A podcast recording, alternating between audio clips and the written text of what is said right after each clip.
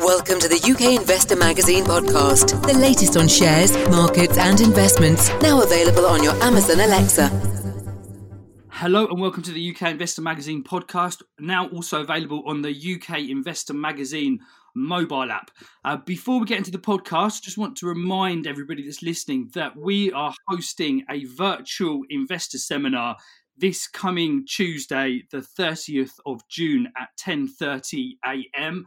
Um, anybody that's listening, you can check out the notes in the podcast for a link where you can register to that, and subscribers to the UK Investor Magazine um, will also get a email invite if you haven't already registered.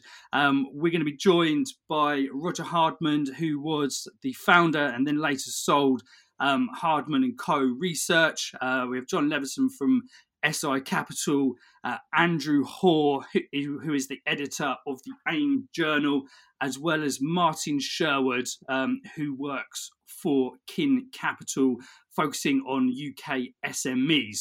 So, once again, you can register for that in the notes to this podcast. So, um, we're going to be discussing markets and a number of stocks again. And to do that, we're joined by Alan Green. Alan, thank you for joining us again today. Thank you, Jonathan. Good to be back.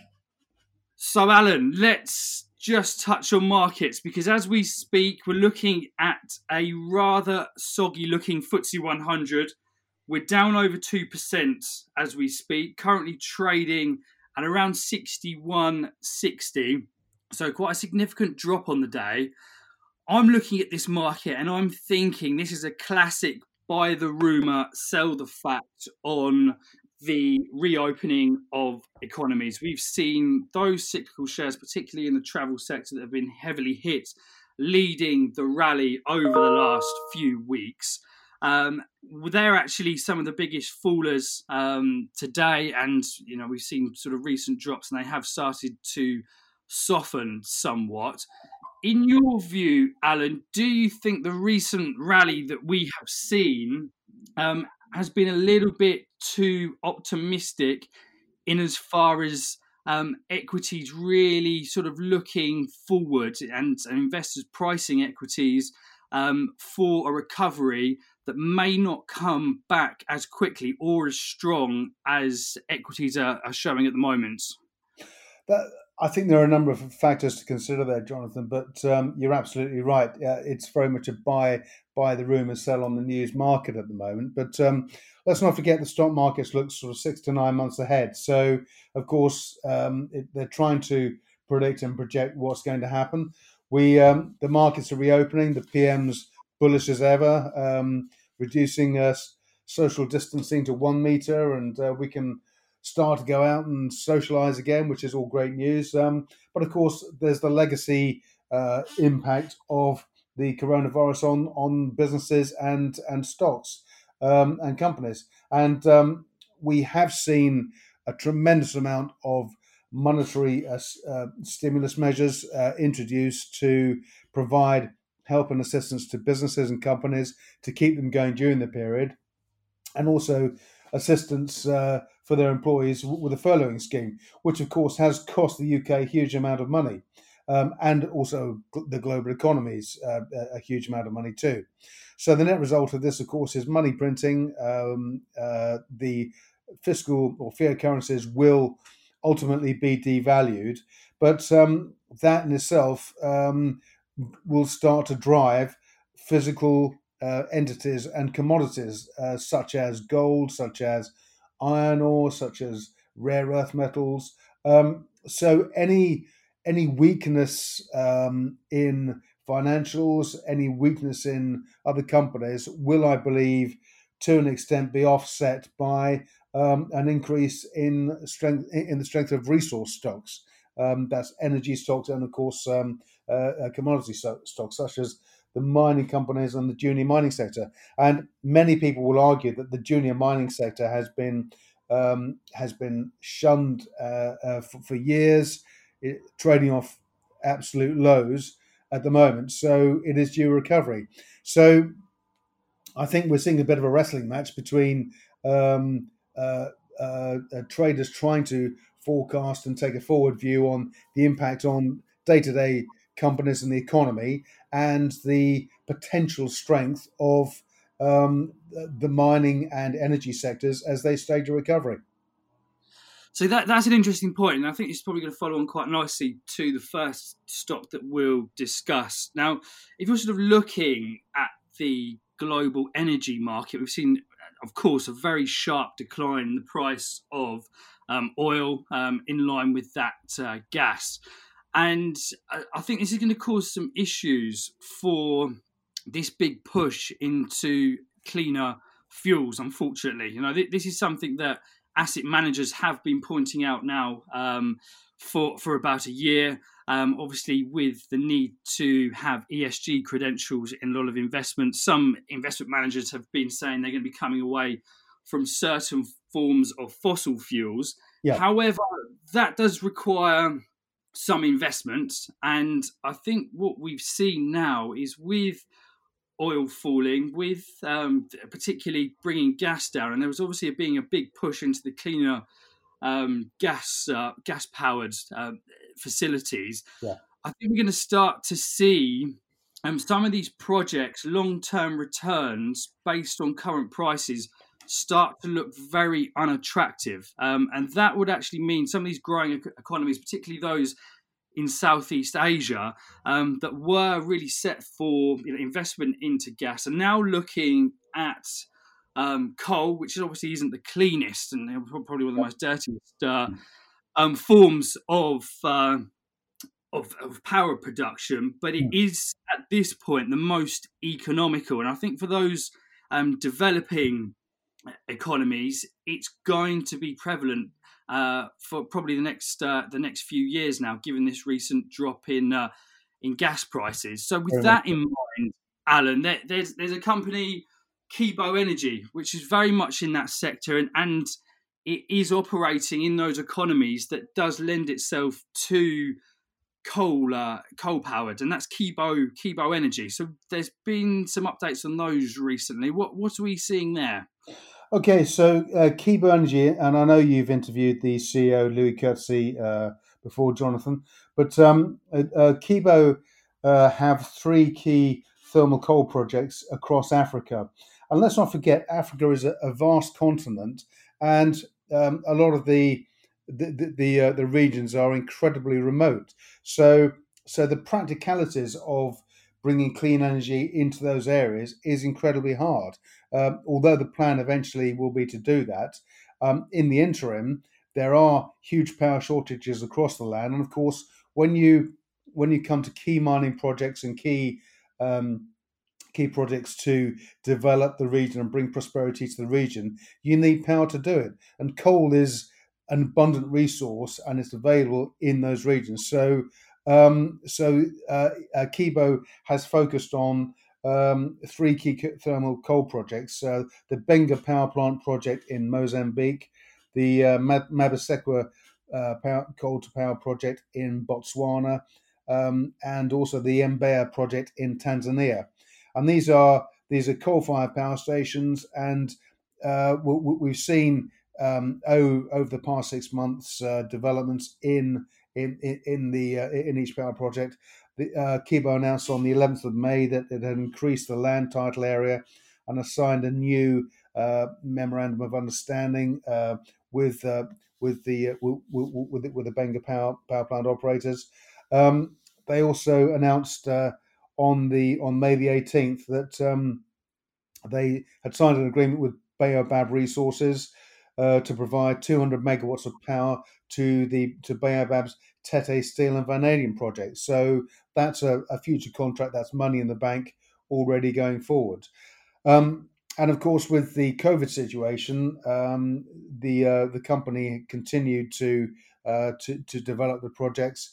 Um, it also has a has a flexible power project in the UK, and these are these these are, are flexible uh, uh, uh, power plants that are there to provide um, energy into the reserve power market. And it's developing with Mast Energy Developments, um, the Bordersley Power Project, and of course, uh, both um, progress uh, uh, progress in bringing the power plant up to production and developing it were put on hold because of COVID.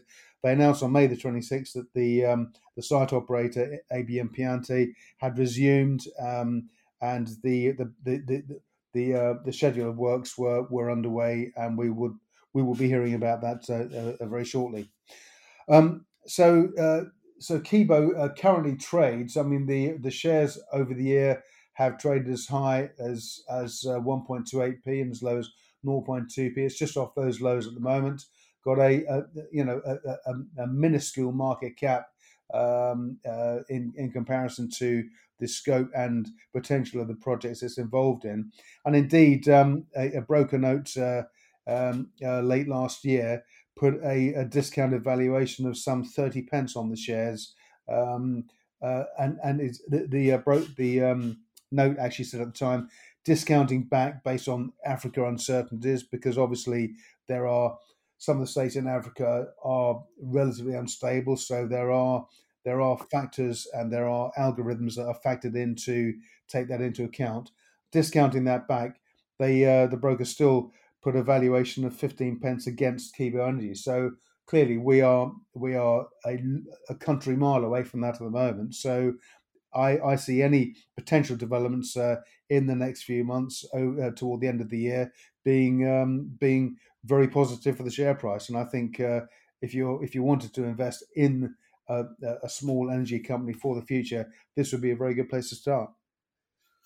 Indeed, so I, think it's, it's obviously with that business model there, Alan, as, as you pointed out, it, it's obviously going to be dealing with this short-term demand, which you know, unfortunately, is going to be coming from coal, which isn't um, the best for the environment. But they are mm. looking further forward and they're getting prepared for that. So that's going to be an interesting company, and I'm sure one that we will revisit again at some point. So we're going to move on now to, to one which, you know, by, by, all intents and purposes, you could probably class as a penny stock now, but it used to be uh, a real heavyweight FTSE 100 company, and that's Capita. Of course, there was the government outsourcing uh, company Carillion, uh, their collapse there. Um, very similar business model um, at the time to Capita. However, a very sharp re-rating over the last few years. It was trading up at around thirteen pounds. We're now looking at it sub fifty p. But you see a bit of value here, uh, Alan, and, there's obviously been some dramatic changes, and, and, there needed to be some dramatic changes to the business model.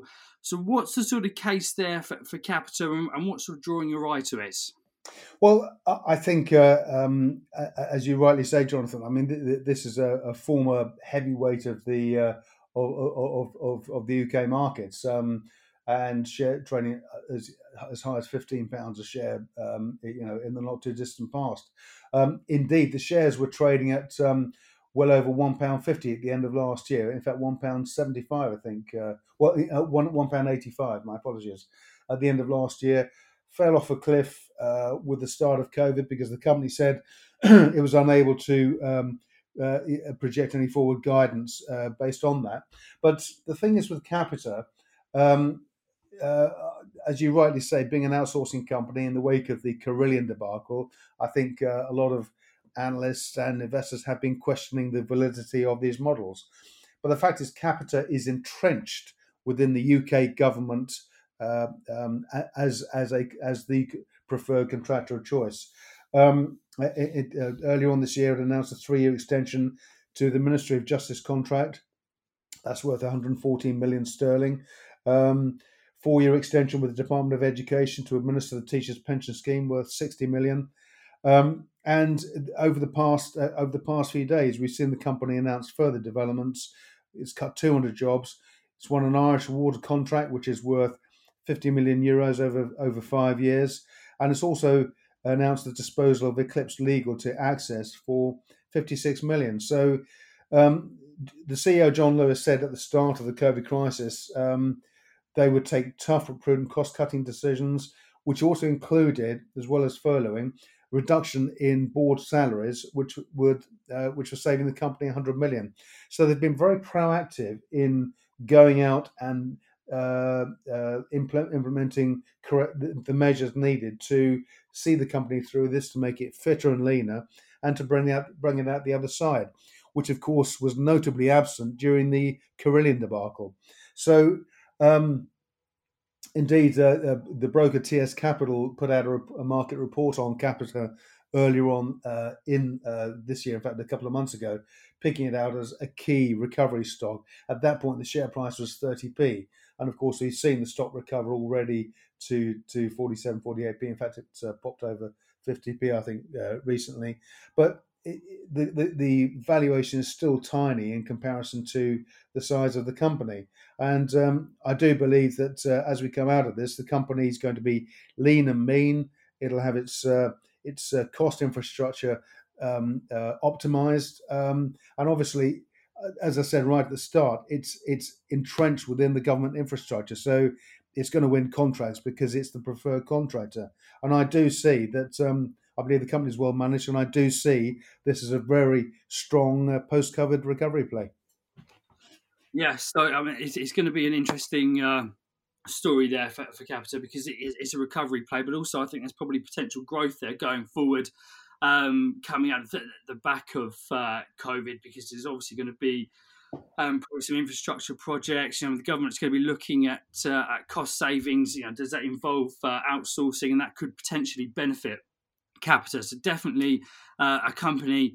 You know, it, it's had a very tough time, uh, but one that, that investors should probably start to to have a look at again in, in greater detail. I think uh, just a footnote on that, Jonathan, that they they stopped paying a dividend too, and it, it's it's uh, feasible that that dividend could be reintroduced at some point. So. Uh, I would say now. Uh, I mean, I, have also bought into this stock as well, um, I picked up stock sort of, uh, you know, when I saw the TS Capital report. And um, I do believe, uh, I, I, think it's worth buying now and tucking away. And, and um, if the company continues to run Capita, uh, if the management continues to run capital as carefully as they have been, um, not only could we see some substantial capital gains over the coming years, but also if the dividends reintroduced too, then um, then you've got an income going forward too. So it could be a very could be a very smart buy. Yes, so one one to watch there for for the listeners. So to finish off, Alan, th- this is one that, that I do like. Um, in, in for a number of reasons, and, and mainly because it's really sort of focusing on uh, the the government's targets of becoming net zero yeah. um, in uh, in the coming years. And this is smart metering systems, and they have a technology. So it's one of these companies that you know could be classed as a technology company, but then also falls into that category of having very strong ESG uh, credentials, and there's been a significant level of growth there uh, with them. So, Alan, what um, when when you're looking at this company, what's really sort of standing out to you in the sort of wider environment of uh, you know sort of lower carbon going forward? Where where is um, smart metering systems seeing their growth from?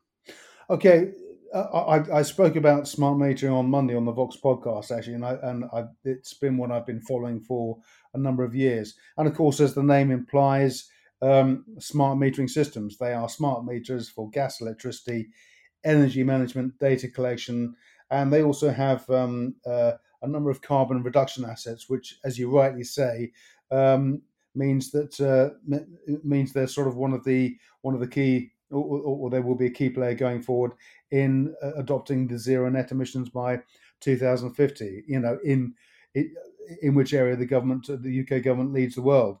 Um, but um, smart metering has undergone a sea change over the past uh, few months. Um, in that uh, it was carrying debt for a, for, for a number of years, and um, the the company made a series of key announcements uh, during the first and second quarters of, of this year. Um, firstly, uh, they said that they announced um, in their full year results that um, March that in in, in March that uh, the Columbia Threadneedle Fund um, were going to develop uh, their sister uh, uh, smart metering in, in, developing their care pipeline. That's the carbon reduction assets pipeline. Um, they also announced the sale of, their, of a, a of, of a, a, a, selection of their meter assets to Equitix and raised in the process 291 million sterling. Now, at a stroke, what's that? What that has done? It's taken out the 200 million of debt the company has been carrying, and it's put it into a net positive uh, position or a cash positive position. Um, they also announced at the same time uh, uh they were going to create a long-term dividend policy, um, and indeed would be paying a dividend uh, um, of 25 pence per share, increasing in line with uh, the retail price index until 2024. So, another very good reason to hold the com- to, to hold the stock. Um, revenues increased to 114 million. Pre pre exceptional EBITDA was up 14 percent, um, and uh, the, the long long standing CEO there, Alan Foy, said that um, the the performance of the company during the COVID crisis was a testimony to its market position and its operational capabilities. So, it, th- this is a company that I, I, think has had a very strong business model over the years, but has taken some some key steps in the past few months to restructure its business to make sure that um, it is in pole position to adopt uh, the zero net to to, to uh, become part of the government policy to adopt zero net emissions by t- uh, 2050. Um, and also it's rewarding shareholders in the process uh, as a result of that financial restructuring. The, the net cash position of 48 million that it now has, plus 300 million of banking facilities, um, the dividend's going to be very well covered going forward. Um, so the, the, the company announced um, a trading update earlier, well, in fact, yesterday after I spoke about the company on the Vox podcast on Monday, and they said that um, the uh, despite the um, COVID crisis, um, the, it still expects the underlying full year performance to be in line with earlier pre-COVID expectations. Um, you know, which is a pretty it's, it's a resounding uh, endorsement, really, of smart metering as a company, um, its management, and of course its technologies. So I do see this as a very strong buy going forward, and uh, and also, of course, there's the big attraction for investors of the the chunky dividend that the company is now going to pay. Yes, so I mean, one thing I would point out as well is, you know, the smart metering systems is operating predominantly in the UK, but there is an, a growing global industry growing behind this, and yeah. um, there's a company, Cyan Connode, which is actually going to be presenting at the uh, UK Investor Magazine virtual seminar on Tuesday, um, which has a number of operations in uh, in, in, India, um, and they've just started on um, shipping over a number of their Omni Mesh uh, modules. So, it, it, where smart systems uh, is operating potentially here in, in the UK, um, we're starting to see a global adoption of this industry, and, and I think going forward with the bigger picture of a global reduction in, in carbon. This is going to become more and more prevalent. So I, I think, you know, whether it's smart metering systems or, or Cyan Connode, this is definitely a sector that, that investors should start to uh, consider. Yeah. So yeah, do uh, do register for the uh, event on uh, on Tuesday to hear a little bit more about that uh, uh, that sector, which is which is growing at the moment. So Alan, um, thank you very much for being with us today on the UK Investor Magazine podcast, and we'll be back next week. Thank you, Jonathan. Fantastic. So, um, as a reminder, the notes of this podcast will contain a link where you can sign up to the upcoming UK Investor Magazine virtual seminar.